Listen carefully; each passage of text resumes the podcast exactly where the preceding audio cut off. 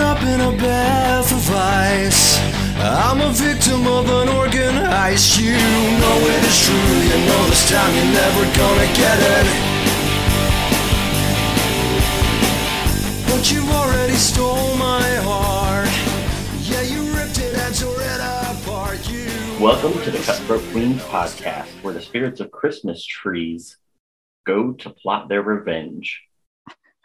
My name is Brett Mitchell Kent, and I am here with the chronically British Elton Skelter and the original mall rat, Chelsea Pumpkins. Hey, She looks like a Happy New mole rat. Year. Oh, I- God. Happy New Year, both of you. yeah. Ellen New just told me I look like a mall rat. Sorry, I, I got confused with muskrats. I have a big so I did. Um, so one of the, the things that I, I received feedback wise was that they do like to know whether we are all together or separate. Separate, and um, we are together in our hearts, but Yeah. separate physically. Um, I'm in northern Indiana. I'm in Elton. Massachusetts. Is ah, where the witch trials happened. Figures. Mm. Very Um, far uh, away. I'm, I'm, I'm in uh, the south of England, not near London. There are other places too. You're from England. I'm from England, Poppins. Um, so since it is our first episode of 2023 and technically our first official episode, um, reading, writing goals, anything different you want to try in 2023 that you didn't do or failed to do in 2022? Pumpkin, you go first. Um, okay. Well, I I've set like a Goodreads reading goal like for the past tons of years. Um, and this year I hit it like by the skin of my teeth. I like finished a novelette on New Year's Eve day.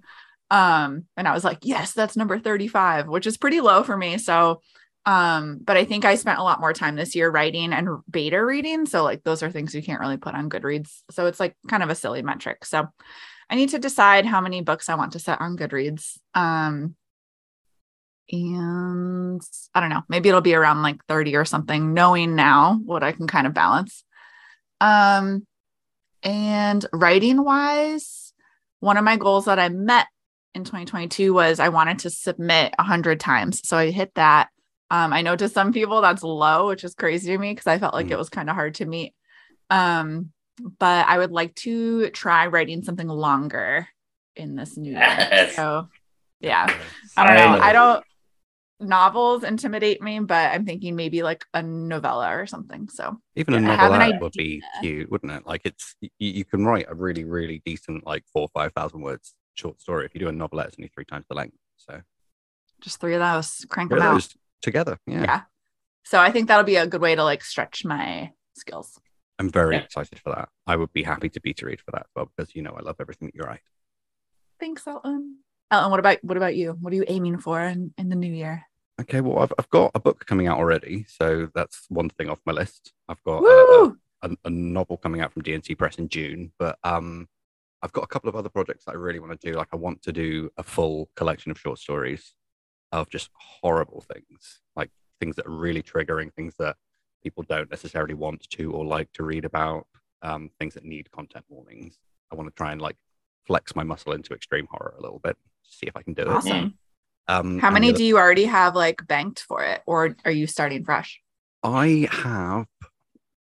How many do I have? I think I've only got one in it so far, but I've got all of them planned. So I've got like Oh, outlines, awesome. outlines for all of them. I'm just tr- gradually working my way through.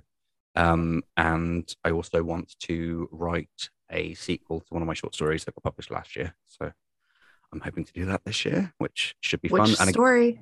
uh, it is called Fuck You, Mary Sue. It's available through D&T Publishing, part of their Emerge series. We'll link it Awesome. in the bottom, in the bottom bit.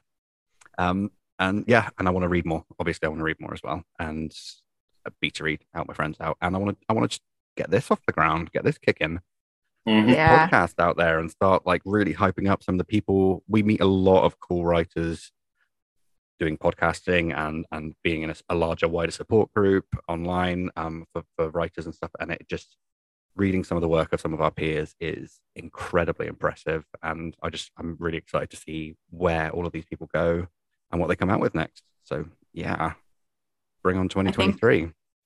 I think it's Brett's goal for us to get a piece of fan art. So if any of you listeners of, Yeah. epi- of episode one feel like Yes. drawing us, Yeah. you would Oh. make Brett's ear. Also, I am a delightfully skinny blonde with massive tits. If anyone's looking to like, imagine like what I look like, I'm I'm gorgeous.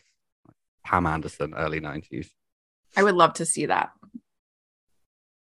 Anyway, Brett. From one tit to another. Right, Once I there you get go. drooling over uh, the 90s Pamela Elfman. Um, so mine are probably less trackable, but um, more emotional, I would say. I I am really going to take an active approach to write what I actually want to be writing instead of taking like that mercenary approach to, you know, pick an anthology and write for it. Um, I went away from that in 2022, and it just I didn't I didn't feel like I was loving everything I was putting out. So I'm gonna follow my whims. Um, I like to write a lot of long form, and I haven't been because I've been focusing on short stories. So I'm gonna bounce between a couple novels.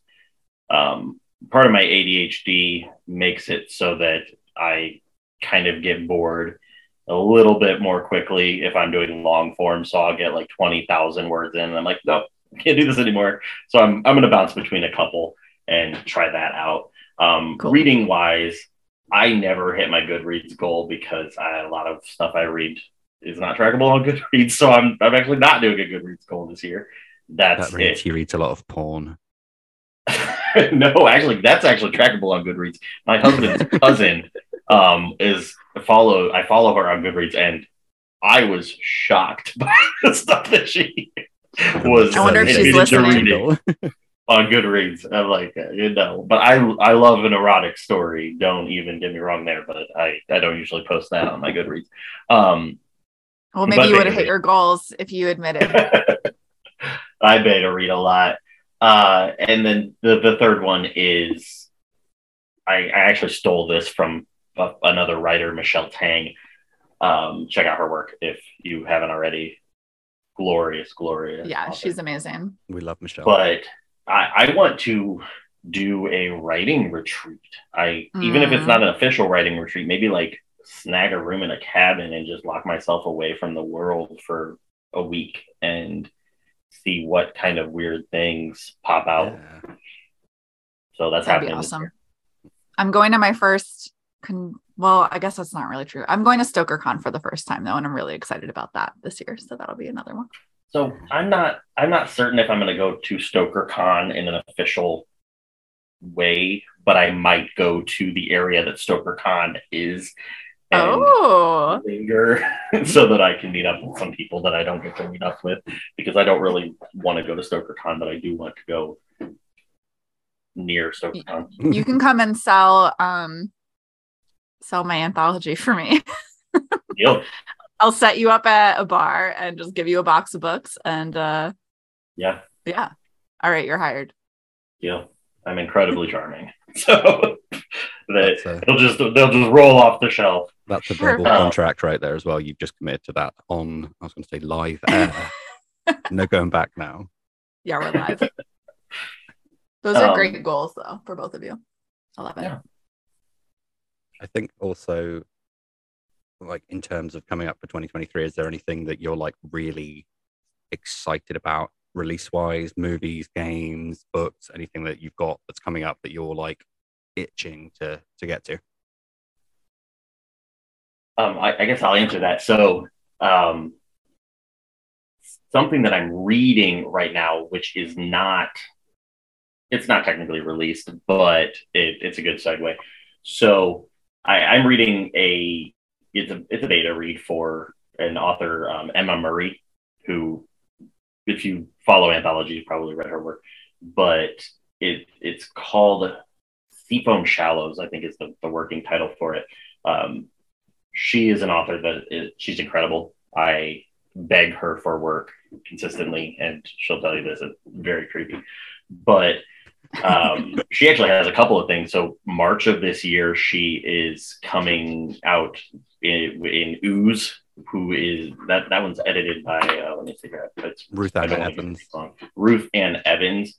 Um, it's called Anna. Ooze Little Ruth Anna Evans. Sorry, Ooze Little Bursts of Body Horror. Um, so both Emma Murray and um, somebody named Chelsea Pumpkins, who you might have heard of, Hey, I'm is in coming out there. in that one, and then also uh, Obsolescence, which is shortwave Alan Lef. Les, I can't say this name. Lestufka. Lupska, Lestufka and hopefully.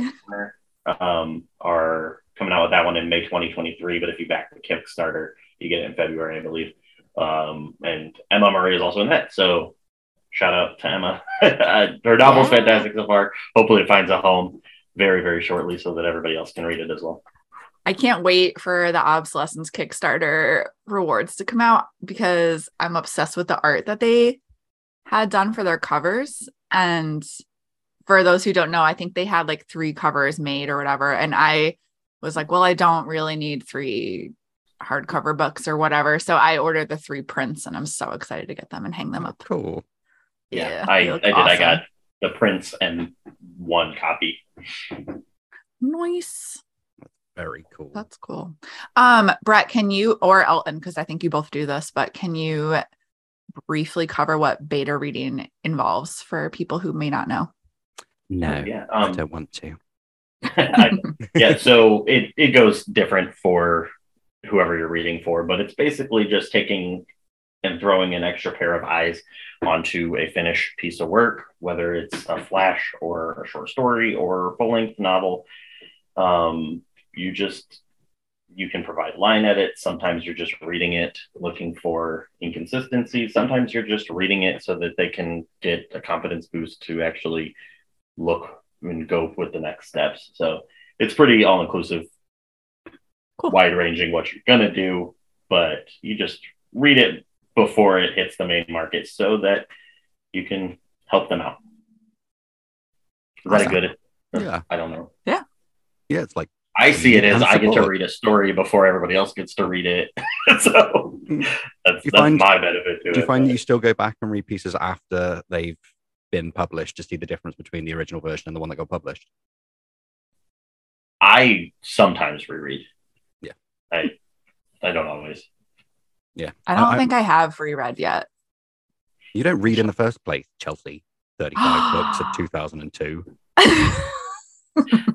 I I will say Rude. I, I Like, how many reread pieces are, are still sitting in your to read pile of mine that you've never read before?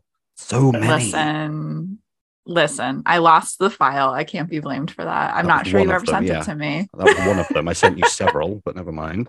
God, I'm a slow what- reader. Okay, I'm a thorough slow reader. really slow. It takes her like a whole year to read 35 short stories as well. and Damn. editing an entire anthology. Hey. yeah. That's what So we're here for. um what about you, Chelsea? what am I what excited about?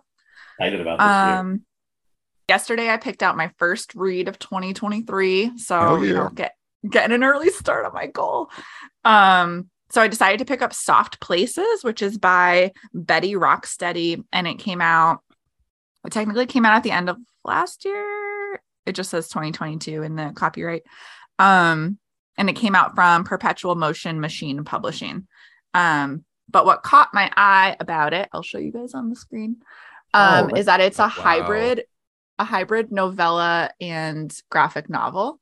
Um, so I just think it's I'm excited about anybody kind of like trying a new format or like getting a little bit extra creative. And I think that the publishers who are willing to like take a chance on that stuff is really exciting too. So I was, I don't know, I really wanted to support the project. And now I'm like probably 40% through and it's like super addicting and I'm very into it and excited to see where it goes. Addicting? Um, No, that's not good English, Chelsea. It's addictive. Oh, I am addicted. How about that? That's better. That's. So Like, hold on, I do have a question. So Yeah. for that, when you said it's a hybrid between a novella and a graphic Yeah. novel, how did how did they do it? Did they they Well, just maybe like Maybe we could have her on someday, but um, I'll show you. So like Yeah, the Betty, first. if you're listening, we want you. Uh, let me check. I have it in front of me for those who cannot see me at the moment. So like the first like 10ish pages are prose and then like we get a full page drawing, another cool. page of prose and then it like goes into like another maybe dozen pages of graphic novel. So like I have a feeling based on how the story is going that I don't know, I don't want to give too many spoilers, but there are maybe like two worlds happening and like maybe the the real world is the prose side and the other I world. I think is the graphic novel side. Sold. Absolutely sold. I'm going to go and buy a copy now. That's actually yeah. I if my No, phone it's was really within reach cool. of me right now, I'd be ordering it already. I think that um the art would be up both of your alleys as well. Yeah, I've seen a lot of the stuff that um that Betty does for for PMP, and it it's incredible. I love her work. She's fantastic. That's Yeah, really so I don't know. I might finish this today depending on how Not during the recording, please. We're very. good Bye. Elton, what are you excited about? Okay, I've got two things. Um, one of them, I don't know if um, if anyone's familiar with this, but in 2022, oh my god, that's such a weird way to say that. In 2022, um, 2022. absolutely, uh, yeah, Mae Murray edited the book of Queer Saints. Um, she has just started up her own like small media source page called Exo Media, and announced that there will be a second book of Queer Saints, volume two submissions, which open up in May. So I'm assuming we're going to get that before the end of next year. So I think that's going to be really, really good. There was a lot of buzz about the first one. Um, I've read some of the stories in it as well. They're just a collection of some really fantastic queer authors, and I just I love works that bring together the queer community and and put together selection collections of stories where they feature problematic gays, which is exactly what this collection was. And the fact that there's going to be a second one is very, very exciting. So yes, very excited about that. Um, Awesome. I know with the first one, Mae did some really nice um like altruistic work with that too. Like I think I got the copy because I made a donation. Yeah. Um and just showed her proof of that and she sent Yeah, me the and I. I think the second one's going to be a lot because I think it was very much an experimentation for her. Uh, it was her first experience editing. It was her first experience doing something like a Kickstarter, and now she's got a lot of um, a lot of sort of practice with that that process to, to bring it back and make it hopefully a lot more sort of streamlined and easier for herself when she's when she's putting it out. And so, and she's doing it under a new sort of bracket called Exo Media. So that's really exciting as well. I'm not sure. Yeah. I, th- I think that that media bracket as well is going to be offering sort of consultancy and stuff like that as well. So I think that's going to be sort of a, Oh, a that's really resource cool. for the community, which is great. Um, the other Go thing I'm really excited about is um, the Mothers of Mayhem podcast are releasing a season two charity anthology. Um, it's called Nursery Stories for Dumb Crotch Goblins: A Child's Garden of Curses. So it's a child themed um, charity anthology, and all of the money uh, is going to Donate Life um, in in honor of Jay Wilburn, who we lost in 2022. So um, none of the authors will be getting any any payments for it, but it will be like a, a charity thing, and that'll be running through Gloomhouse uh, Publishing as well. So I'm very excited about that because that's such a good theme. I'm really looking forward to seeing the kind of uh, fucked up kid stories that that people people come up with.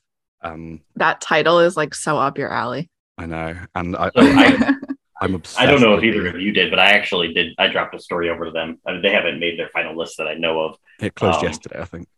Yeah, so ho- hopefully, because uh, that's a great cause, I would love to be involved in it. And also, have you seen the covers that that that, that publisher? Oh, they're I'm gonna have to Google them. gorgeous.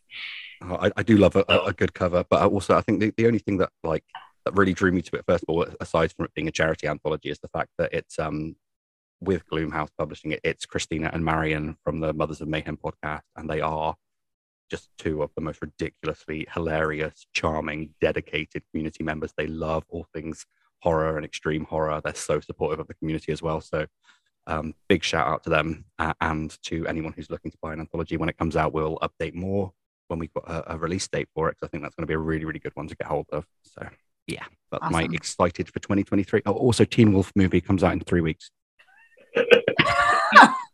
I can't, I can't Oh, stop. I just love it. I want it. And I feel less guilty about it now because all of the teenage boys will have grown up, so I can lust after them and not feel creepy, which is good. Oh my god. Oh, you'll watch it. You'll watch it just for the shirtlessness. I think you know when we if we ever start a Patreon, we'll have to do like an Elton live watch of Teen Wolf. You do, And you an can do that Elton live watch of, uh, Elton live There's watch of that guy's YouTuber that I watch occasionally that does these super intricate, like Pretty Little Liars and Glee, um, where he just like does these intricate webs of how everything is connected, and they take like two hours, and he really leans into them. I love that. I do.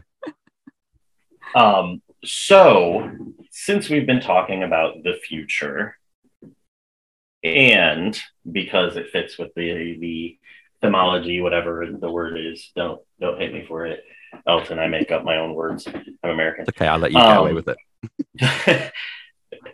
I want to delve into the past. Delve, is that correct? I want to go Oh, backwards. yeah. Uh, We're time traveling, baby. we are all, at least minor fans of the horror genre, and we're all also similar in age. So let's talk about the 90s. Oh, What Let's go back. was, you know, the catalyst of the 90s? Something that hit you in the 90s that really pushed you forward in this genre? Um, maybe even inspired you to be a writer, however you wanted to answer it. Oh my god, I've got a good one for this. I really do. go. Okay. So the year is 1993, and I am obsessed with Jurassic Park. Jurassic Park is my gateway into horror movie. I don't care what you say; it is a creature feature through and through. That movie was horrifying but beautiful. It got me really interested in dinosaurs, and I thought for a while that I was Laura Dern. So um, I used to save my pocket money up, and I went to see that film nine times in the theaters. oh my god. Yeah, That's little- amazing. little eight year old me. But the thing is, I would go dressed as Laura Dern.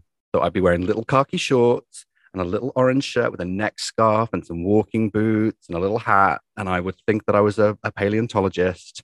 And Oh my I, god. Yeah. And then after my obsession with that grew a little bit, I started trying to write my own fanfic version of Jurassic Park. It's called Lost Existence. I submitted it as an English coursework piece when I was at school. Uh, it was just basically the exact same theme as Jurassic Park, but some other people found dinosaurs on an island. So yeah, Jurassic Please- Park, absolutely. Please tell me that your fan fiction A still exists and that there are pictures of you wearing this outfit. No, and no. I was a second child, so we didn't take pictures of me back then. Plus, also, it was all like actual cameras that you had to get developed, send away in little envelopes to, to get developed. We That's the way they were when I was a kid too. Yeah, Um, same. it- I'm kind of glad we adorable missed that the you whole said that because camera thing. uh, my story is so similar. Oh my Um, god. I want to put this fanfic on our social media. but mine was Blade. Um, Oh. We, my best friend growing up's name was Sergey, and we who used to film. I'm I'm doing air quotes because we didn't have a camera, but we used to film ourselves in the Blade trilogy, doing them like we would be electrocuted in his tiny little living room fighting vampires. Um, Please tell me you that do an actual really blood sprinkler scene. was, it was very weird. And he he was he's an immigrant family, so his his parents um, are Russian, and they just thought we were the weirdest kids in the world. They would pop in and we're like vibrating on a chair, pretending we're being electrocuted, and they would just kind of like shake their heads and walk away. Like, I'm, guessing you got into a lot of trouble when you started using some of the lines from it as well, like "Hey, mom, you cock juggling thunder cunt." So we did that, and then we also uh, played a game. It was a zombie hunting game called Fear the Reckoning, and we had to fight zombies in that and vampires. Um, that that was mine. or a, a computer game? What was kind of that? game? Was that a board game or a computer game? Oh, sorry, it was a, I think like a PlayStation game, maybe. Okay, yeah, yeah. Um, it was that we we had to play. I remember I played as the martyr character. She was a, a young um, Asian schoolgirl type. I always chose the girl characters. So Yeah, I think if there was ever three people to exist that were always Chun Li playing Street Fighter, it's us. To be fair, yeah. So that that's mine. It's that's Chelsea. Please tell me you have a similar story to where you used to cosplay or I should have gone first because mine's like the least interesting. But I was just gonna say like the I don't know, maybe like the earliest memory of like getting into horror would probably be like watching Are You Afraid of the Dark? Ah, I Um, love that. That show, like there are still episodes of that, and I couldn't even tell you like the names of them or when I watched them, but that They like are don't still make stuck TV like head. that anymore, do they? That No, like even like so good. the fact that they've done the Fear Street movies on Netflix now, it's like more for an adult audience. The kids' horror TV show of the 90s were, were perfect. All of them. Goosebumps. Do And you they guys were, like, remember, Legit scary. Do you guys remember Erie, Indiana? Remember Yes. That, that TV program. I love that show. Very gay undertones. There was something going on between Max and that blonde head kid. And that he wasn't called Max. He was called that in Hocus Pocus. What was he called? I can't remember. But yeah, that TV show was amazing. I used to love all stuff that was kind of a little bit eerie, a little bit X Filesy, but for kids. When when we were And- Yeah. such a good And selection. when you were watching that as a tiny baby Elton, did you think in your wildest dreams, one day I'm going to be hosting a podcast with a truck driving looking motherfucker from Indiana? Yes, yes, I did. I actually That's knew. all you thought about. That's what that, it, it took a while to get here. I had to, you know, I had to eat a lot of pizzas. I had to, you know, try to go to university twice, live with my parents multiple times, but I got here. I got here and now I've arrived. So Now now, I can here. talk about We're doing it. Omri Katz starring in Erie, Indiana for those, what, 13 episodes, which I'm pretty sure are all on YouTube now. If you haven't watched Oh it, my please do. and and so I'm gonna have weird was the other one. Um, Erie, Indiana, and so weird. We're kind of out Yeah. at the same time. With it was it Mackenzie Phillips. Um, that was in I don't know the show at all. I'm gonna have to Google it. It's, it's got Max from Hocus Pocus, the, the star in it. Oh, Yes, yes, he did. Yeah. Yeah. Team Crush. Marshall Teller is his name, I think. Marshall. Teller. Yeah. So, um, and then there's the guy with the white actual hair. name is Max from Hocus Pocus. Yeah, that's who I'm talking about. No, that's his real name, Max from Hocus Pocus. Max Oh, from right. Focus is called My- Max from my Hocus Pocus bad. in real life. Yeah. Um, so Chelsea, Yes. I might have played a little trick. Um, so we're talking about the '90s, and a little bird told me that you have a fun new anthology releasing. Ah, that's what I call horror with a '90s theme. I do. Wow, it's so weird. What a coincidence that Yes. we were just talking about the 90s. Oh my god. So you played such a um, good trick, Brett. I wow, who saw it coming? Um, so what? Give us a small summary. What is ah? That's what I call horror. At least do about appropriate. Ah! That's what I call Thank horror. you. No one gives it a lot enough oomph. So That was really embarrassing. I'm gonna have to cut that out. No, you're I- not allowed. I say it as like a slight gasp, like ah. it's just like a really weak orgasm. And some people say ah, and I'm like, no, it's Ah. ah. Ah, that's what I call horror is an anthology of 90s horror. And this book has 14 short stories, all in the horror weird genre um, from a variety of different authors. Um, and every story is inspired by, takes place in, or based on the 90s as an era. So we, um, as a group, just tapped into the weirdness of that time. And uh, we all kind of were inspired in different ways. And and and are we talking? We're talking the like the 1590s, right? yeah, the 1590s. when so Chelsea was um, born. It's written in really, really old English.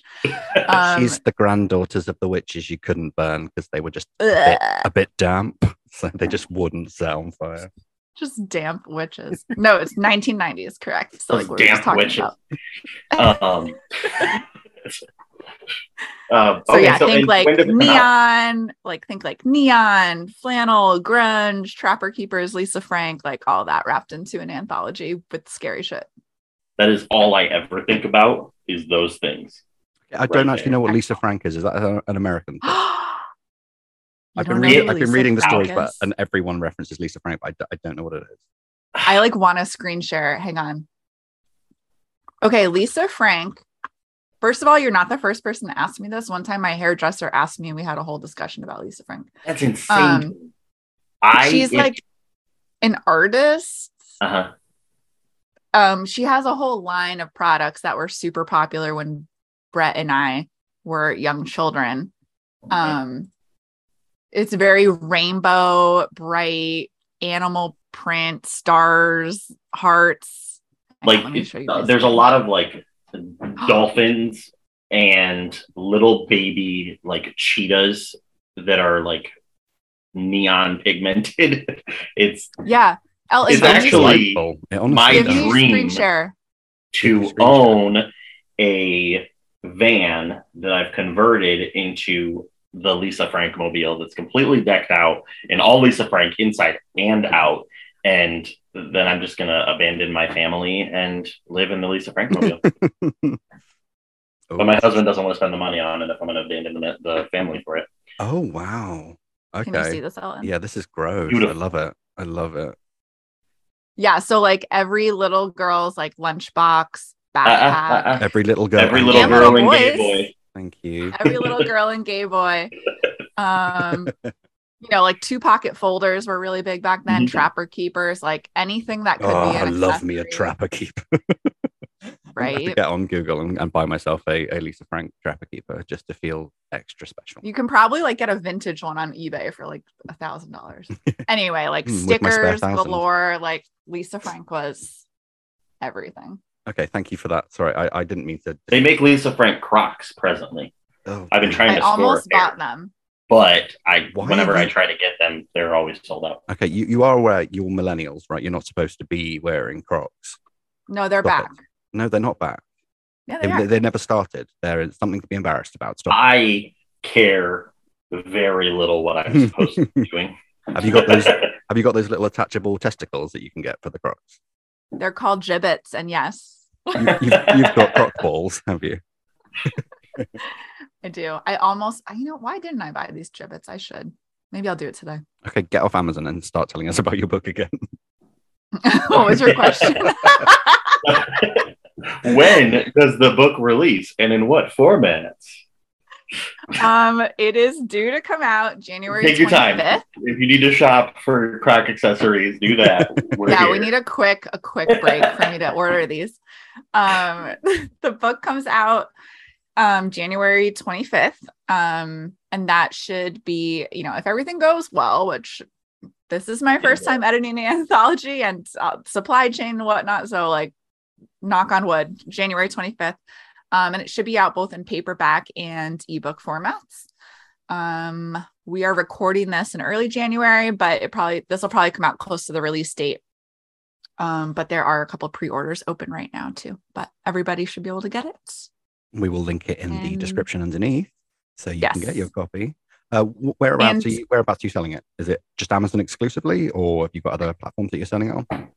Nope. So it should be available kind of wherever you can buy books. So you will be able to get on Amazon, Barnes and Noble, um, Apple Books. It'll be in the Ingram system, which probably, if you purchase books, you probably aren't aware of this system because it's all behind the scenes. But um, what it means is that it'll be easy for like libraries to find it. So please request it from your library. That would be amazing.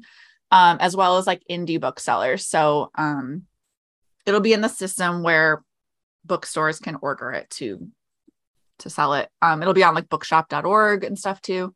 I can't wait Um, to see a wild copy of. Ah, that's what I call 19. Oh my god, that would make my life. Um, If anybody And then- spots one out in the wild, you have to take a picture and send it in to us on our Twitter, which is please. at Cutthroat Horror. So yeah, please. please do that. Um, and then I'm currently working on getting the ebook sold at godless.com too. So they do a lot of they sell indie horror um ebooks so you can kind of skip Amazon. So Yeah, they're a digital only platform as well, so they don't do any paperbacks or anything. They are exclusively Right. digital, which is yeah, great. but it's hard. Um it's hard to get your books into like non big box. I don't know. I know Amazon's kind of the enemy, but it's tough. It's tough to like get noticed, especially if you don't have a big name right that you're writing on without it. So Oh. it was important to me to at least try to get it into some like Yeah. not evil areas as and, well. and but- international sell um postage rates as well. If you were selling it from a, Oh. a specific store in America, would be really difficult uh, in terms of like if someone in Australia or somebody in yeah, in um, sort of the, the eastern countries wanted to buy it, that the expense would be just astronomical. So Amazon does have its purpose, but yeah, if you can buy it from an indie publisher or, or an alternative thing, we do we do ask that you do that because authors make a lot authors and, and publishers make a lot more money from from indie sources than they do from Amazon. And Amazon take um, one thing, this is Hmm. for you, Chelsea, and then also, you know, otherwise, a couple of anthos that I've been in, they've actually, they were indie, and a tack that they took is they sent out a form and asked for everybody that's in the anthology to just give a couple of local bookstores that they're oh, in, that's really cool. Oh, and that's a great idea. Yeah. sometimes you can they'll just get the books and sometimes they'll offer up a consignment so you can buy the copies of the books and give them and then they'll sell them for you there um, so that's an option indie booksellers self-pubbed authors anthologists whatever. Up whatever and coming publishing Yeah. houses. Yeah. some in some bookstores will do that especially the the smaller mom pop indie ones That's cool. They Good to are know. our bread and butter as well. We need those places. So if we can support Mhm. them, we try to as Yes. much as possible. I don't think Jeff Bezos really needs any more of our money, and I think his staff need a break. So if you can get them from a, a bricks and mortar indie bookshop down the down the road from where you live, and then go for it. Go do it. Yeah, Um, there's lots so of Chelsea- options. Yeah. How did you end up editing this little beauty Yeah. Why you? Is it because of the Lisa Frank? Is it just because of that that obsession? Yeah, I had the Lisa Frank clout, so they picked me. Um, so it's an interesting project. So this whole anthology started um, with a writing group that I'm a part of, um, which is some friends, acquaintances, just like horror writers um, gathered on the internet. Um, we were like, hey, let's write an anthology together. We'll just like pick a theme and we'll all write a story and make it a book and we'll put it out. Um, so that went well. Um, there, I don't know, there ended up being 14 of us. There were a couple more in and out. Life happens, people, you know, get distracted or stuff comes up and they have to drop out. But um, as a group, we picked a theme and we picked the 90s, 90s, 90s horror. Um, and then we all kind of went off and did some drafting and then we like exchanged and did like critiques of each other and um, did a couple rounds of that. So we got a lot of like beta reading, like Brett was talking about earlier, and feedback and, you know, edits and that kind of stuff. Um, and once all the stories were complete, um, you know, I think there's a realization of like, oh, this is this is gonna be tough to do with 14 people voting unanimously on on everything we want to do. Um, and I think I had kind of taken over like a little bit of the organizational role throughout like the process of drafting and and sharing. I'm surprised She does that. by that I Often. can't help it. She's just so organized. She loves the spreadsheet. so the the funnest bit is that I feel like we wouldn't even manage to get online without Chelsea because she, she keeps Elton and I completely wrangled. Yeah, Um, we, we were going to do the whole thing so- through semaphore and uh, like carrier pigeons, but she was like, "No, we can use Zoom. You've heard of Zoom, right?" Thanks, yeah Chelsea. so they make me do all the logistics. Um okay so where was i? Yeah so this group um nominated me to be the editor and i was like hell yeah i'll give it a shot. So i've learned a lot. I definitely could not have done it if i wasn't surrounded by people who have like sort of dabbled both in like self-publishing and trad publishing traditional publishing um who kind of already had some wisdom and were like happy to share it so um total noob and uh just just getting through it That's it looks great though. It, it is a gorgeous, gorgeous book. thanks Yes, we. I'm have excited to, like- copies. We are yeah very lucky. these these two have arcs and there are i pulled out a few more tricks from my sleeve to put in the final so um hopefully that'll keep people coming back and checking out the final version Yeah, but Yeah. like aesthetically, the even the cover itself is it's a reflection of those those uh, CD compilations from the nineties. That now that's what I call music ones. They're yeah just done in, in beautiful neon hand drawn. And I believe the author for that, um, the the artist that you picked, who was that? that's Cassie Daley. She's amazing. Um, so back even before I was the official editor, um, we had like you know as a group talked about like potential cover artists and that sort of stuff and you know we didn't have a huge budget um, so we like had that in mind um, but i was like kind of from the start i'm like i don't care how much it costs i want cassie to do this like this is like her vibe 100% like rainbow horror like plus like really great illustrating skills like i was like i want her.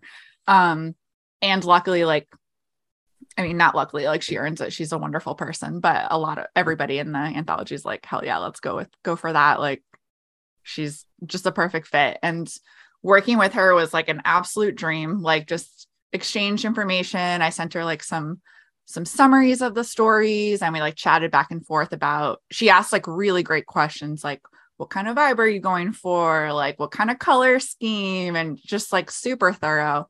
Um, and then when we saw the like proof or the I don't know draft come back from Cassie, it was like spot on.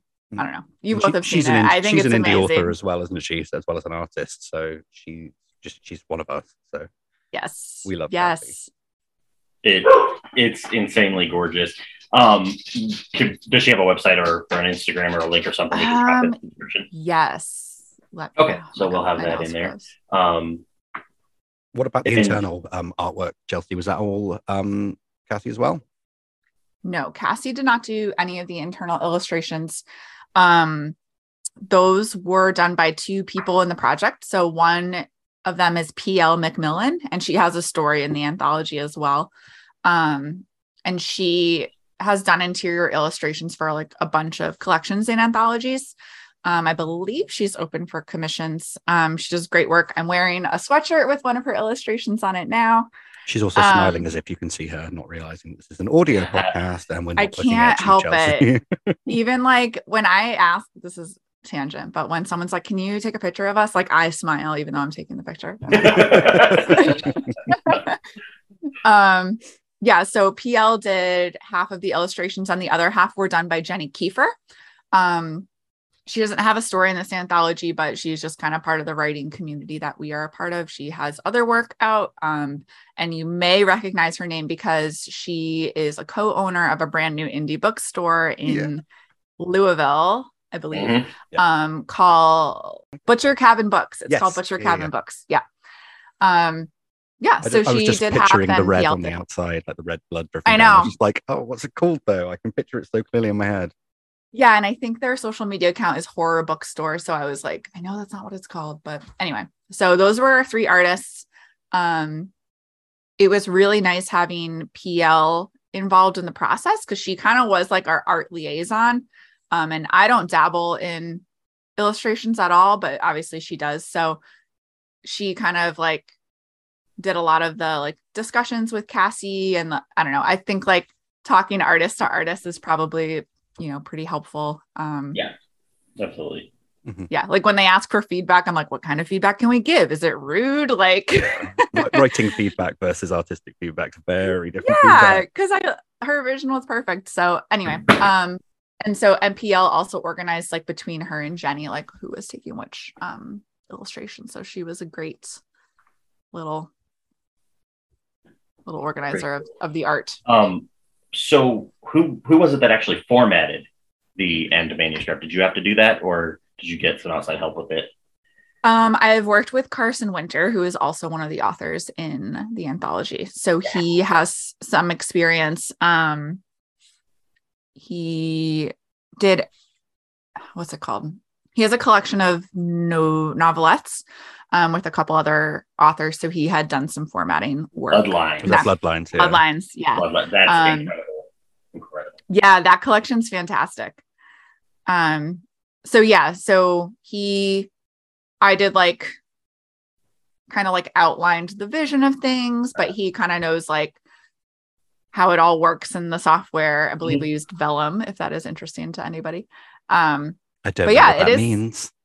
yeah it's, I don't understand the like, question, nor do I care to answer it. um it's just the background software so but it is i learned a lot about like how particular you need to be and like alignments and running headers and you know shit that you know you always take for granted when you're reading a book but so carson was a huge help there Good old Carson. He's got a Mm. release coming up in March, I think, doesn't he? He's uh, got a book coming out from Tenebris Press in March. We will link that below Yeah. because we love Carson. Yeah, that's called soft targets. And um yeah. That'll be good. Yeah, So I, I read it. Um, Carry I on, can't remember the name of it. He had a novella. He had it's still out. Um, I can't remember the name of it. It's Are about you talking about reunion special? reunion. Thank you. Uh, that was a great one. It's got a beautiful, like bright yellow cover. Um, I I wish that it was longer. I, I wasn't done with it by the time that it ended. But um, so check that one out as well if you get the chance. Carson Winter reunion special. Yeah, we'll, he's a we'll great be tweeting writer. all about all of these, and we'll we'll make sure we include them in the description notes as Mhm. well, so you can link straight across to good places to to buy all of these authors that we, we love and we're trying to hype. So yeah, Yeah. we're out for and. Carson's um his story in ah that's what I call horror, which I kind of dub ah twitch because that's what if you take the first letters. So, um his story he wrote it as like a screenplay so it was like really unique um Mhm. and he kind of played off the like 90s sitcom like boy meets worldy laugh Yeah. track kind of situation It was a really really cool different story that one. It's uh yeah. Yeah. I just yeah. Um, so I you love it. mentioned that you you learned a lot with working with Carson on like the that formatting, and that it was surprising to you the type of work. Um, what was the biggest surprise for you in your first foray into the editing side of things? oh, that's a good question i mean i like i said i went in knowing nothing and there are a lot of excuse me there are a lot of parts um you know there, there's formatting and then there's the whole publishing side and then like especially as like a small operation like marketing is like it's kind of a, a grind and that stuff i really enjoyed. So i would not call that a, the biggest obstacle to me but some people do not like talking about themselves all the time. Um some people don't like the grind on social media and like tagging um, i guess i'll just call it tagging and nagging people. Um like I, and i even warned like my my irl friends i was like my social media is going to be really annoying so i'm sorry. Please don't unfollow me just un- just mute me if you're not interested in reading. Um but yeah the marketing is a lot of work. Um but i think to me and this wouldn't be necessarily the biggest obstacle for somebody else but my name isn't really out there yet. Um so contacting people for like blurbs and stuff um i felt like i didn't really have a good foot in the door with a lot of people. Um luckily indie horror is relatively welcoming.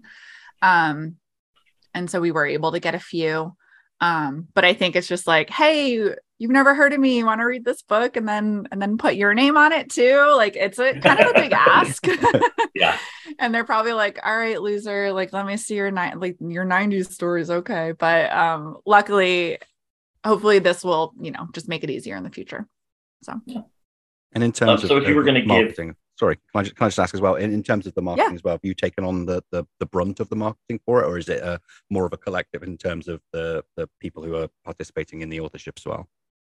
Um, I definitely took on mo- the biggest role and I made like a press kit for all the authors. So I'm like, here are some things you can say, here are the right links, like here are some images you can use. Um, in addition to commissioning Cassie to do the art to do the cover art, um, I also commissioned her to make us a bunch of social media promo cards. Um, and I know that that's something she's planning to offer in the new year. So if that if you as an author are interested in like a package like that cassie's open for commissions um so anyway i put that all in one place for everybody to use um but i definitely took on a brunt of like you know tweeting instagramming um i'm the one who reached out to a lot of the like arc reviewers um i will say one another of the authors in the anthology caleb stevens he recently went through all of this with his own collection which was fantastic um, so he gave me a ton of advice. Um, and he was a real help um getting off the ground in some ways. Um, one of the biggest things I'm glad he pushed on me was using BookSirens.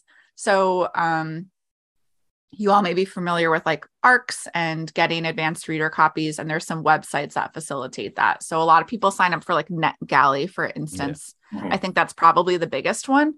Um, the downside to NetGalley is in at I don't participate in it because I'm a slow reader. So, but I think that like the there might not be much like curation and like book content to reader, and I might be wrong about that. But um, I think maybe the pool is a lot bigger. But with BookSirens, um, we basically you pay like per copy you hand out, so it you know does take a little bit of an investment, but I have found that the matches are really well. And so like the people picking up this book like horror, for instance, and like Mhm. like an anthology. So like you're not getting people who are like, I love romance and I picked up this book, one star, I hated it. It's like, yeah, well, you weren't you weren't really the target audience. Um This wasn't for you, Karen. so BookSirens has been a, a really great tool we've had um pretty good interest from that um so that would be a tip i would recommend to somebody Cool. BookSirens. We'll we'll link them. We'll link everything. yeah and they've done their um they have a social media presence and they have like promoted our book a couple times on that which has been really cool Awesome. Absolutely. And since you mentioned that that was a tip, is there any other advice you could think of as a first time editor to another first time editor, anthologist? Um, don't be afraid published. to ask questions. Um, I've had like numerous um like Zoom calls with people being like, tell me everything about publishing. what do I need to know? Like, how do I make like, you know, you kind of have to form your own schedule and deadlines. So like getting all the information up front really helps you kind of put that into perspective. Um, and then on the creative side, like maybe trust your gut a little bit um i know like one of the most fun parts for me but also took a really long time was coming up with the order of stories um and a couple times i like tried to run it by somebody else who had read a lot of them and they would have like opposite opinions and i was like god damn it um but it makes you second guess yourself and in the end i just went with what i thought and i've so far i've gotten pretty good feedback about how it came out but um you know i think in some cases you're the editor you're in charge you need to make a final decision and sometimes deciding things is really hard for people so Yeah. trust your, trust yourself You love a micromanage moment, so you were perfect for it. I, yeah, I, I maybe I'm a little bit of a micromanager. I'm just a project manager. She I keep hits us people- when no one's people looking. Honest. I feel like I delegated roles appropriately, and everything got done. so I feel like you are an asset to every situation.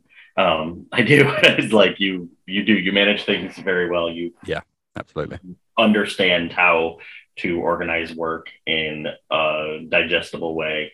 Um, I sorry, that's it's weird, not relevant to the podcast, but I'm not surprised that you were the editor, and I will not be surprised when this book takes off because of all the hard work you put into it. Yeah, I, I Um, smell snow, uh, Stoker buzz for this one. I, I think it should Mm. uh, very much make it to their readers list. I want it to. It's such a good book.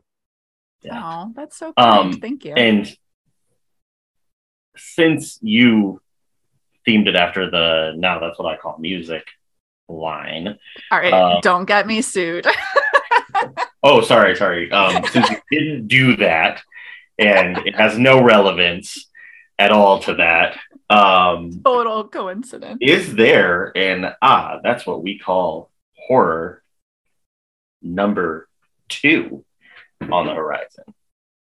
Um, there is not a formal plan for one. Um, what's kind of fun is that a few readers, perhaps one on this call, even Brett, um, have ex- have expressed interest in being like, "Oh my god, I I totally have a '90s idea," and, and so like in the back of my head, I'm like, you could probably put a whole nother anthology of these together. But you know, we'll see. We'll see how reception of this goes. Like so far, advanced reception's pretty good, but the pool is small. Um, I would So, encourage I everyone to write a story about a little boy dressed as Laura Dern spending his pocket money watching Jurassic Park. That would be such a good story. Um, yeah, so no formal plans, but like the door is definitely not closed. Um, since this started as a group project, there was not like a submission call, and that might be something I would be interested in. Um, so that was a huge like something off my list, like off the table or off my shoulders, I should say. Like I didn't, I didn't read slush for this. Like we just Mhm. all, we had our pool from the start. All right, so we are going to take a quick break here.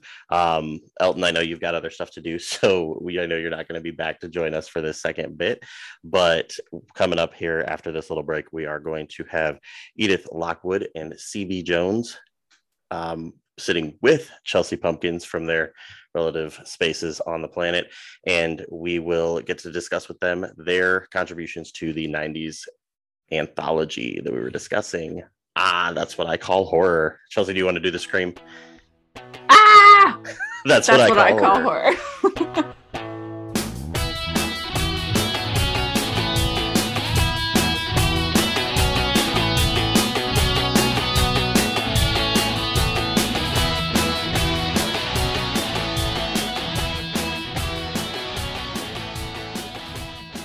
So we are back, and like I said previously, we have um, CB Jones and Edith Lockwood here. Um, would you guys, or both of you, just real quick, let us know like what are your preferred pronouns?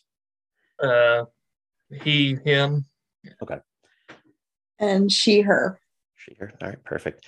Um, so CB, what was the story called that you contributed to? Ah, that's what we call horror. Um, it you know the was title? called. Yeah, it was called uh, the one with the mysterious package, which is a take on the um, the Friends uh, episode, like the, Mm, how, their yeah. naming convention of the Friends episodes.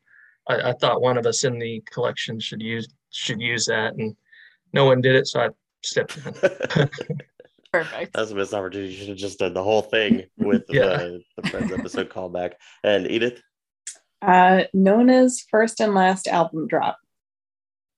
Okay, so one thing we want to do here is just a quick icebreaker, um, just to get yourself, you know, used to chatting with us on this.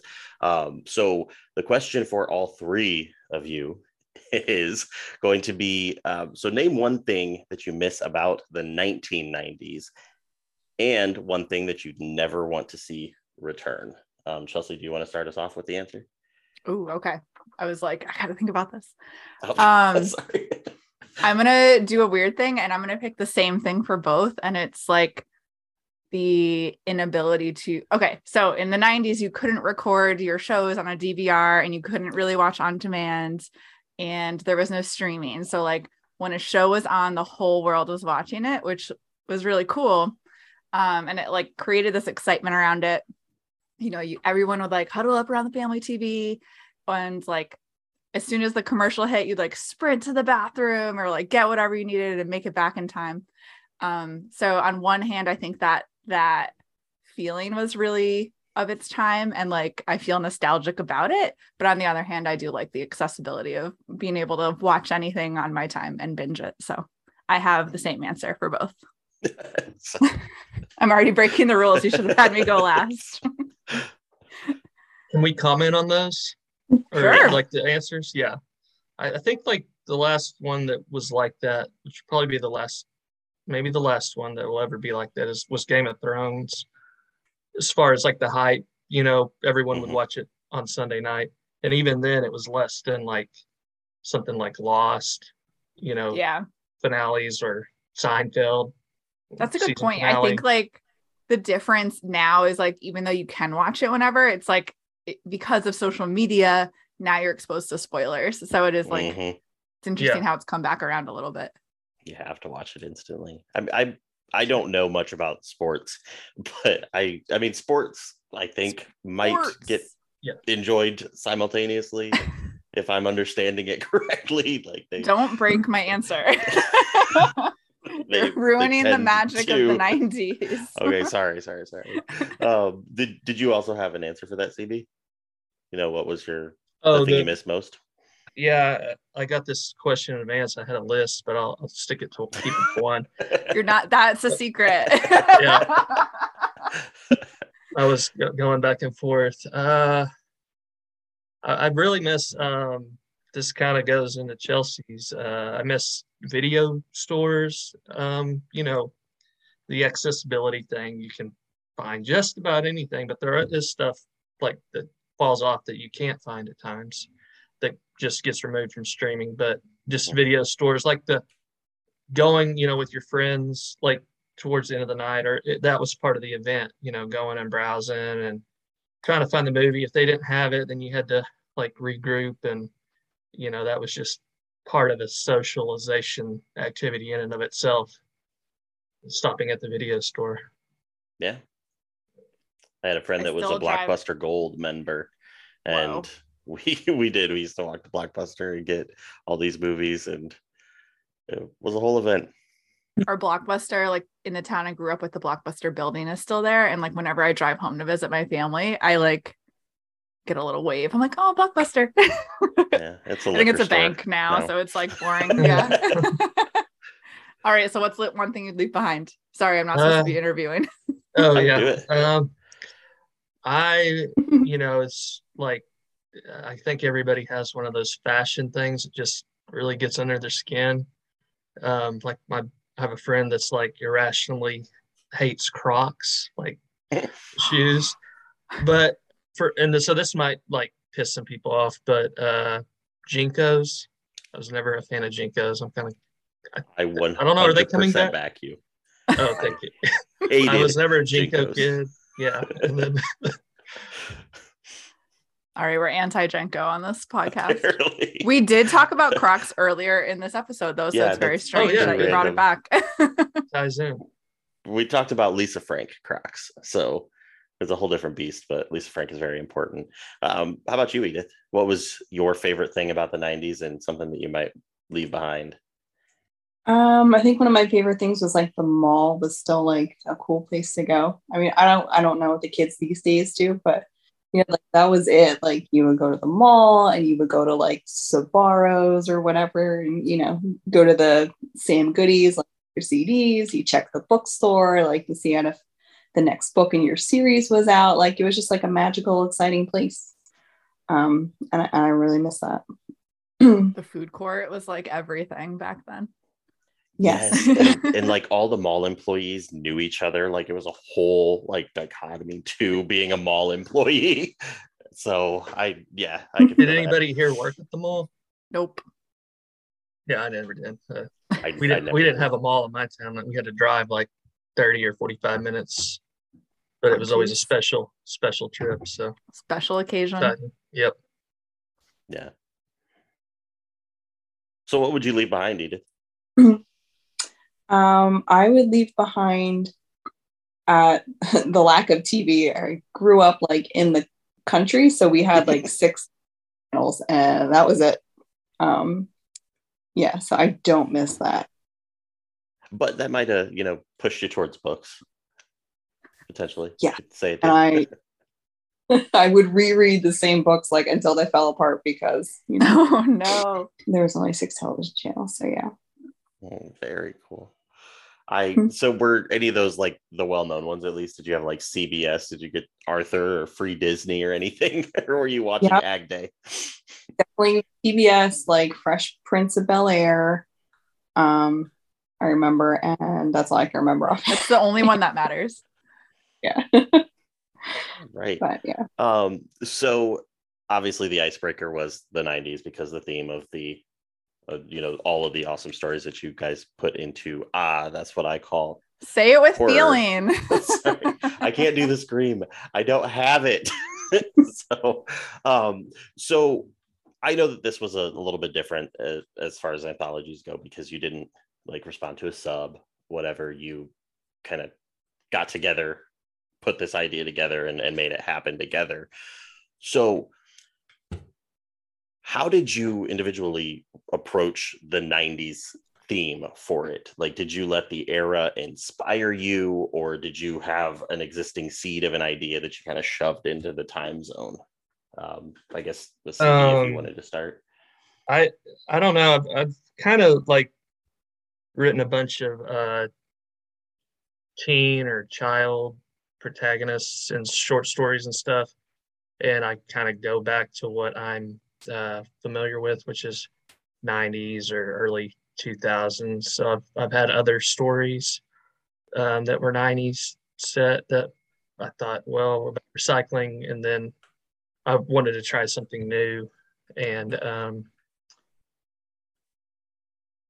so you, you were asking how we were inspired by it.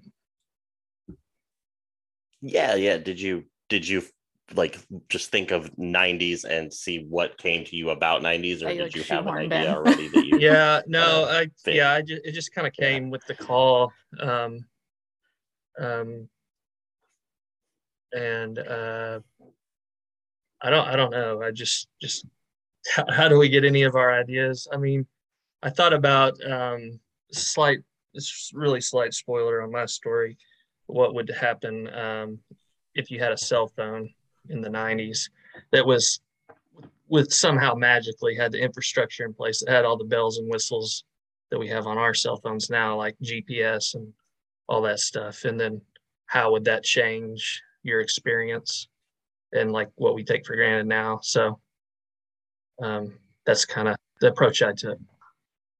Yeah. Yeah, and yours kind of had uh, like a slight feel to the um like the lake house kind of dynamic and like don't was is that a 90s so. movie? Is, Is that it? the rom? Yeah. Is that the rom com? Is that the one with Yeah. like Sandra Bullock? Keanu? yeah, where they Is it? Yeah. It's totally 90s, Sandra yeah. they, they, Oh, it's not through a Sandra Bullock. mailbox. Is it? It is. Okay. No, Yeah. that was 2006. So. Oh. So now you're you're canceled. You lost your 90s so card. we're gonna pretend I didn't say that. yes, exactly. Voted off the podcast. It, it feels very 90s though um so it's a good thing you didn't drop that as your inspiration because um how about you edith what was did you have something like immediately did 90s hit you or did you pop yours into there Um, yeah, I would say like so like I was a younger kid like through the 90s. So like the older like teenage kids like were like the is like the epitome of cool. Like that was it. Like so that's what I wanted to write here was like this teenage girl who's, you know, in the goth scene or like the rocker scene and you know, she's so cool because like my inner child just like desperately wanted to be that, even though I was like, you know, like six or seven. I was just like, oh, that's so so in that way like i kind of got to live that out um, in this story and be one of the cool kids even though edith or the um, nona is actually quite young in the story like she's really a kid but um yes but it, it was a lot of fun for me to like pretend like i was one of those kids in that era you know Yeah. even though i was you know watching like rugrats and stuff to be honest yeah i mean i would still probably watch rugrats and I think stuff. Rugrats was Um, like pretty progressive for really its time, though. I will say. say. yeah um it, it was definitely gentle parenting so but i mean it, it sounds like it was pretty cathartic for your you know inner child to get to buff and- Absolutely. and, do their Like- thing so that you didn't get to I think before. like both of the teens in Yeah. your story yeah i had like just were so great and so of the time too. They were spot on 90s. I loved it. Um when we Chelsea? started this project, I think I went through like probably a half dozen ideas. Like we had like a running sheet of like I it's kind of like you call dibs on something so no one else like really steps on your toes. And I feel like I changed my mind like a ton of times. Like I was like, let's do Tamagotchis. No, let's do um the Macarena. No, like I changed my mind a thousand times. Um and then again, spoiler for my story, maybe Elton can put a spoiler sound, but um I like decided to like play around with the character of Carmen Sandiego. Um, that was a show that I watched like after school a lot. Um, because my grandparents didn't have a lot of channels either, and that's where I went after school in the 90s.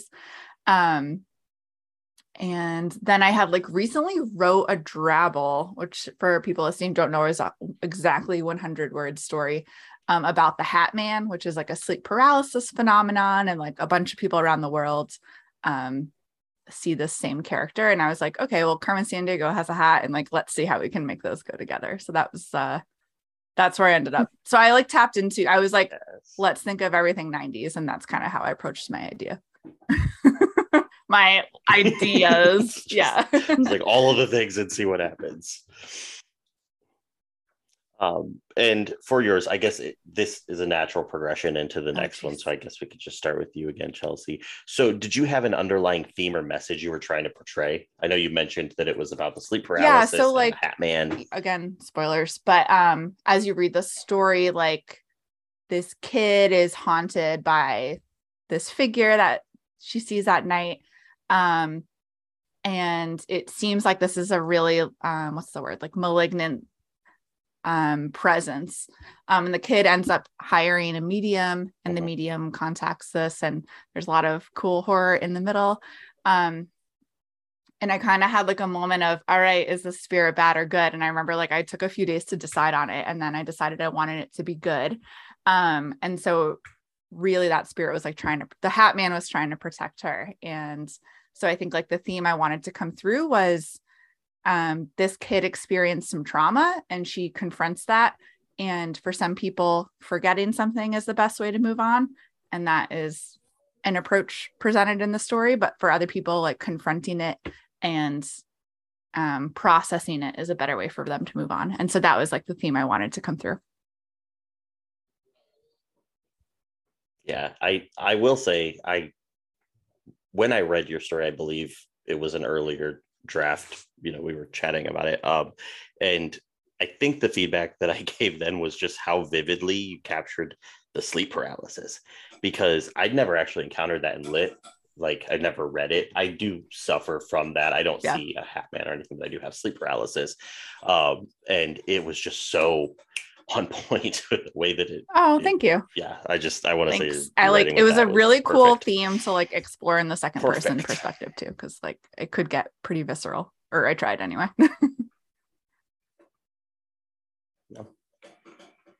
Um, how about you, Edith? Did you have any themes or underlying messages that you were trying to portray besides trying to, you know, stoke your inner child? Yeah. I was trying to feel cool. Um, I think the story really for me was like about um, disclosure of trauma or like how people uh, express their trauma.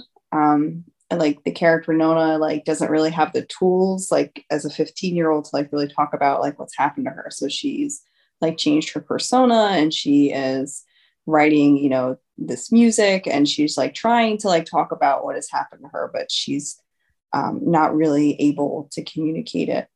Um, so I wanted to give her like that moment of catharsis, like in the climax of the story, where she is like able to say um, what has happened to her.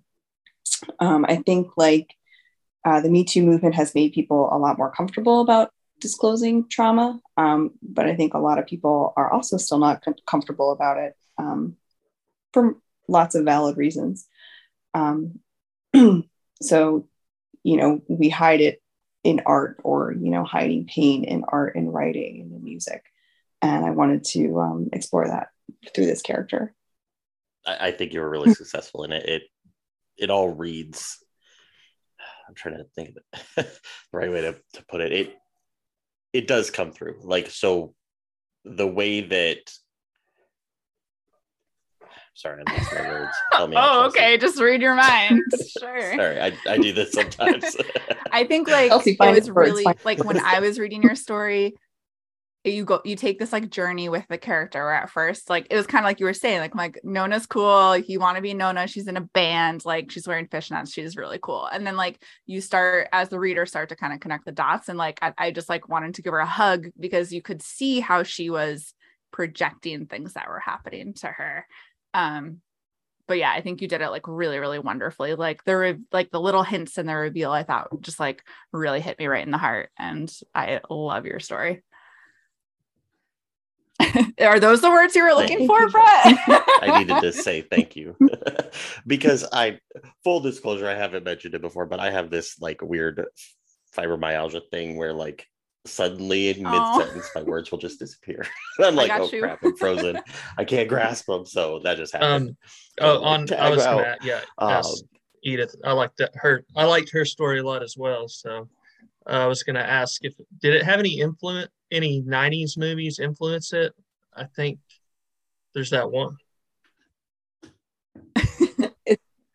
it's funny you say that actually i thought i thought it was empire records when um, you guys were talking about the anthology so i like sat down and watched it and it's like super nostalgic. It's not a super great movie. Like it's kind of like weirdly um, but uh, I just wanted to capture like that feeling of like, oh, we work in a record store and it's so cool. We can do whatever we want. Like I wanted to capture that feeling like for Nona in the There's another '90s movie I think where the the metal band goes and hijacks the radio station. Try, I try to do a similar thing, so I don't know. Didn't know Oh, what that no. was like. What movie is it? I think it's called Airheads because they're trying to get on the air. I was just thinking of uh-huh. Coneheads, and I was like, Yes. "What?" Chelsea off to Google. That's not what I remember. That didn't happen in being Coneheads. I don't I don't know who's in Airheads. Some classic '90s people, but Brendan Fraser. I just yeah, Brendan googled it. Fraser. And Steve Buscemi and Adam Sandler and Chris Farley. Wow, this is a stacked Oh movie wow! that none of us have ever seen except for Yeah. CB. Amazing. I've never seen it. I just know like the premise and yeah. And then was it also touching on Clear, Clear Channel? Wasn't that part of the slight spoiler? Uh, the demons or people were representing Clear Channel. Yes. Yeah, like I always thought that was really cool when I would read about things like um like Weird Al getting his start because Dr. Demento like decided to play him on his radio station. And I feel like everything is like so regimented right now and you know, it's all the same artists and the same songs and I have like nostalgia for that time where it was like, you know, some DJ liked your music, like you could get it played on the radio. And I I think you're was, like the you know, only Really cool. person who really wrote Hmm. like a radio story too. And that is like so quintessential of that era. Like now I couldn't even tell you it's on the radio. Like I just listen to really Spotify and it's a totally different experience. Yeah, a- and that I I will say that yours hit the 90s itch very very sufficiently for for me. It felt right like I, because the hanging out at Sam Goody like waiting for your parents because you know parents back in the day they would just kind of leave you and wander around doing their own thing. I mean it was just all yeah. It fit well. How about you, CB? Did you have any underlying I messages mean, that you were trying to Uh, send out? yeah, I mean, at first, kind of blush. This was more of a secondary theme, but it's more prominent. It's it's like, or it might be the takeaway that a lot of readers might get is phones are bad or cell phones are bad. But I never would subscribe to anything that simple of a message because the character uh, actually uses the phone to uh, push against the anonymous sender who sent him this mysterious package, which turns out to be a cell phone. He's communicating to him through the cell phone. He's trying to get him to do a certain thing, and he's using the cell phone to kind of go against the um, intended goal. So that's that's kind of you know kind of the message that uh, just kind of um, I don't know that phones are not good or bad, but they just kind of are, and to kind of look at what we have available to us now versus then, and then the other uh, part of it was just first loves or high school romances, and trying to um, uh, examine those and how important they can seem at the time. So you you ended up taking kind of an interesting approach where you you took modern technology and threw it back in time to show the 90s characters interacting with that. Um, in a lot of spaces they they kind of do the opposite where you know like the modern characters interacting with the stuff from the past. What what was your mindset in making that choice to take the 90s story and infuse the, Um, the modern oh, yeah, I was technology into it? Um, Arthur C. Clarke quote that's any technology is indistinguishable from magic. That quote stuck with me when I was thinking about sending a cell phone back into time because I mean these things are pretty wild how much information we have in our hands, in our pockets at all times that I mean all this knowledge that you can access with, you know, you know, a few clicks or swipes and that's what i was i was trying the story kind of you know evolved and um it was going to be like what kind of trouble he could get in with the cell phone back then but then it was more about who sent it back and what their goal was it had like a really cool um like trying to fight fate aspect of Yeah. it too yeah which is really i like that a lot yeah, yeah for sure yeah Very cool. Um, and I do have to give you uh, some credit because the the novelty of the 90s can't be understated and also can't be understated is these insane memes that you've been creating to promote this anthology. I see them on Facebook. Chelsea shows them to me. These movies, like wait like How? we need to How are you explain these it? to How the do you get listeners who have not seen them like we're talking through? like cb's photoshopping the cover onto the the door with rose and titanic like there are videos of the book like superimposed in jurassic park and in pulp fiction like they're so funny and like a nirvana cover. Anyway yeah you Oh, need to tell yeah. us I about, forgot ab- you I need to forgot tell about the us about Nirvana, these. yeah that was matt came up with the idea and it's Oh. not even yeah i'm not skilled at photoshop at all. It's just like ms paint. So whatever i can do with that. But the videos is all uh that's all child labor. My daughter's got a tablet and is pretty proficient with it. And she made these little she made a little short movie that's pretty cute um, a while back and i she was making other little comedic videos and i was like hey can you do this and this and i just described what i wanted and it would have taken me hours and she cranked it out in like 30 minutes just on her ipad Nice. Yeah. That's awesome.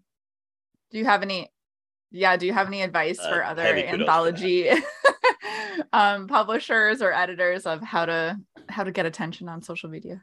Well, like I feel like Twitter, I've really struggled with I hate the word engagement, but I mean that's what it is. Like Yeah. knowing, you know, that people are looking at your stuff or interacting with it. Like it's gone down the past few months. Of course, like guess the takeover of Elon, but um or however they've changed things on the algorithm, but like it's hard to get a foothold. And even these i feel like months ago these would have got a lot more traffic than they than they would have. But uh i get i mean tiktok i i don't know it's still pretty good. Just trying to i don't know figure out what the kids are doing and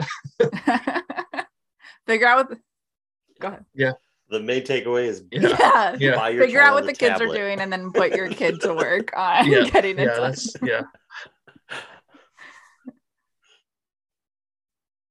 Um, so Edith,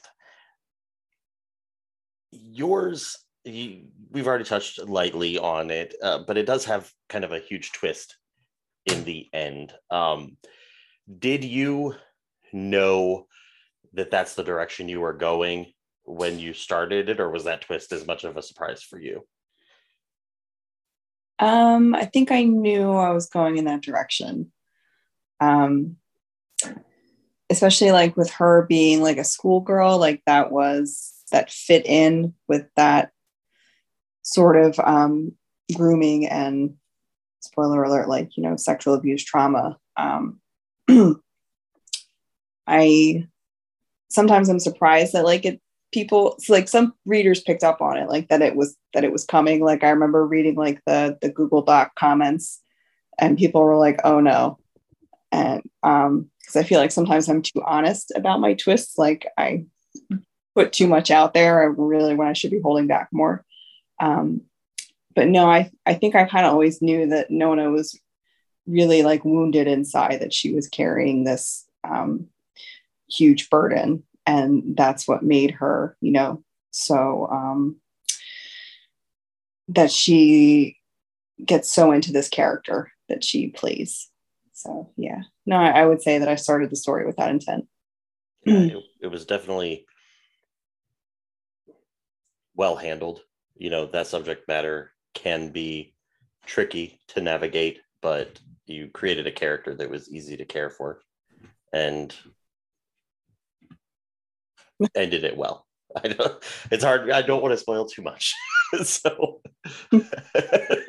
Um, I think like you hinted like the perfect Oh. amount, like because when you looked back, everything added up, but like it wasn't in your face. I, I like just adore that story. I could rave about it all day. Oh, thanks. that I, I'm actually surprised to hear that the people picked up on it easily because I did not. So I I guess I'm just not that great at the foreshadowing. yeah, Matt did. Like I remember seeing his comment where he was like, "Oh no," and like I think he like picked up on it. But yeah, so I, I don't know. I'm really I never pick up on things in stories or like twists. I'm always like, "Oh my god!" Like I had no idea. So you know, That's that's me. I just I'm reading it, I'm enjoying the whole ride, and then all of a sudden something changes, and I'm like, whoa. Ex- thank you. But it's a craft too, because like if it something changes and like there are no hints, like no one enjoys that. But like Mm. when you when you get that feeling of like, yeah, that all adds up. Like that's that's the magic. Yeah, I remember some some writer friend uh, writer friend of mine told me like the reader actually enjoys when they can figure it out. Like it's not super obvious, but they're like, aha, like I know where this is going. I don't know. I tell myself that to make myself feel better.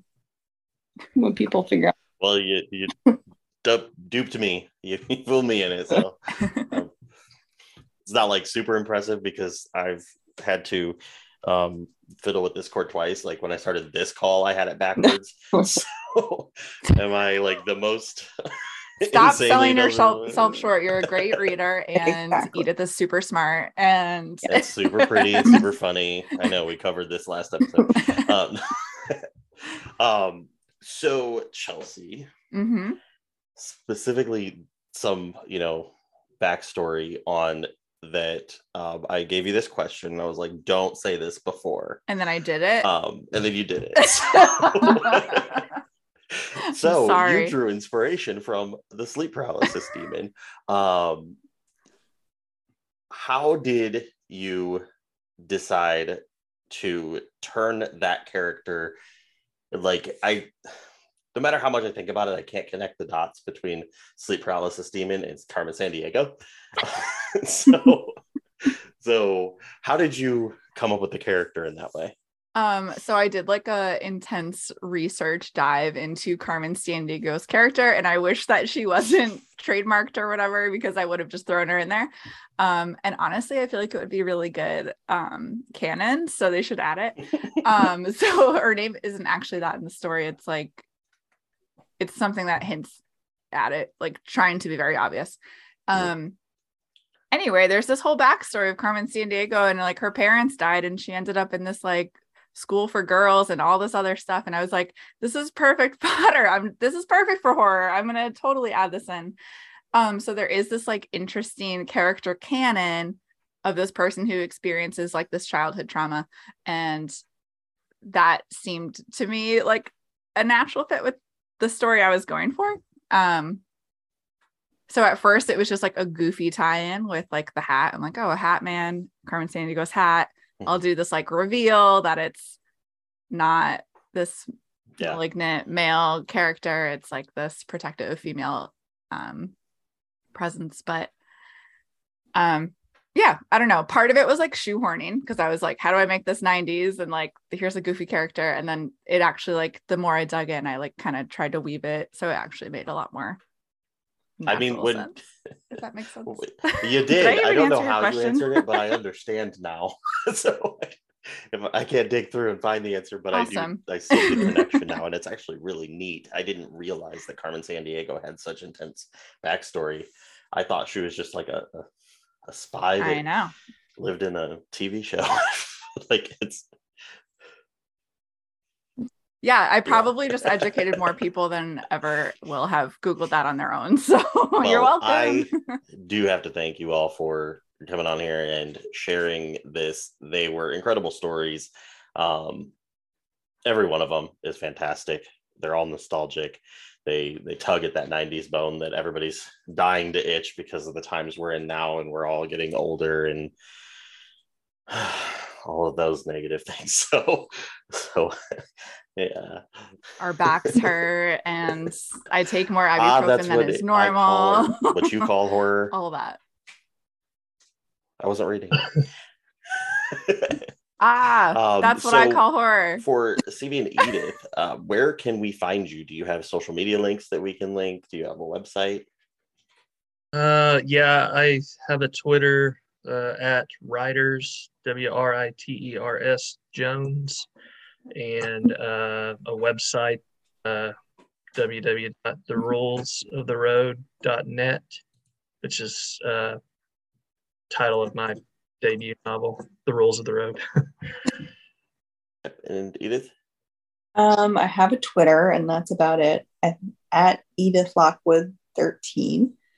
Um, it's mostly '90s uh, anthology memes right now. I appreciate you all so much. Um, and I have a couple stories published in the Dread, Mach- Dread Machine, so you can find those there. awesome. Chelsea, did you want to share your socials? I think I already did in the other thing, so I can I I, can get, let it go. I've read um some of your pieces in the Dread Machine, Edith, and I love them just as much as I love Nona. Oh, Um, thank- I haven't thanks. gotten a chance to read Rules of the Road yet, but it's on my shelf, CB. But do you Oh, have any okay. other? You have another thing coming out Um, that has to do. I just just some short stories um, coming out. Well, this one and then a couple uh, in an anthology. Oh yeah, the bug anthology. Yeah, um, there's a yeah. I got I sold a story. Uh, it's an anthology called "This World Belongs to Us." It's an anthology about bug themed horror, and mine is called "In This House, Spiders Are Our Friends." So I love that. Yeah. I'm really excited to read that one. but I, I will say you sh- you really need to check out the anybody that's listening. Um, the rules of the road. I was fantastic. Oh, I, you. I Thank you. did. I, I think I messaged you like as soon as I read. I'm like, what are Yeah, you doing here? I appreciate it. Yeah. It was fantastic. There's just one one scene that just sticks with me. Um, I can't say it because you know Okay. spoilers, but it's it's about a hotel, and I just, Oh, yeah, I yeah. adore that scene so much. so, um, yeah, everybody check out uh, Edith's work in the Dread Machine and CB's in the upcoming This World Belongs to Us. Right? Did I say that one? Yes. Yes. And yeah. Rules of the Road. This is the Cutthroat Queens podcast, and I am Elton Skelter. Thank you very much for joining us today. We've had guests CB Jones and Edith Lockwood, two incredible authors, so please look up their work. All of the details about that will be in our attached document. Uh, we'll be back next month for a very, very special double edition. And uh, if you want to talk to us, tell us how we're doing, or tell us what you like or don't like about the podcast, you can reach us through socials. We've got Twitter at Cutthroat Horror, or our email address is cutthroatqueenspodcast at gmail.com. This has been the Cutthroat Queens podcast, sponsored by the ghosts of both Shirley and Michael Jackson, Pop Rocks, and KY Jelly, yours and mine. I'm Elton Skelter, we are the Cutthroat Queens, and you are welcome.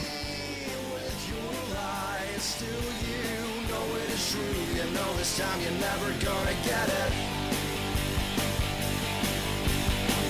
So when you lay me down to rest, dress me up all in my Sunday best. You know it is true.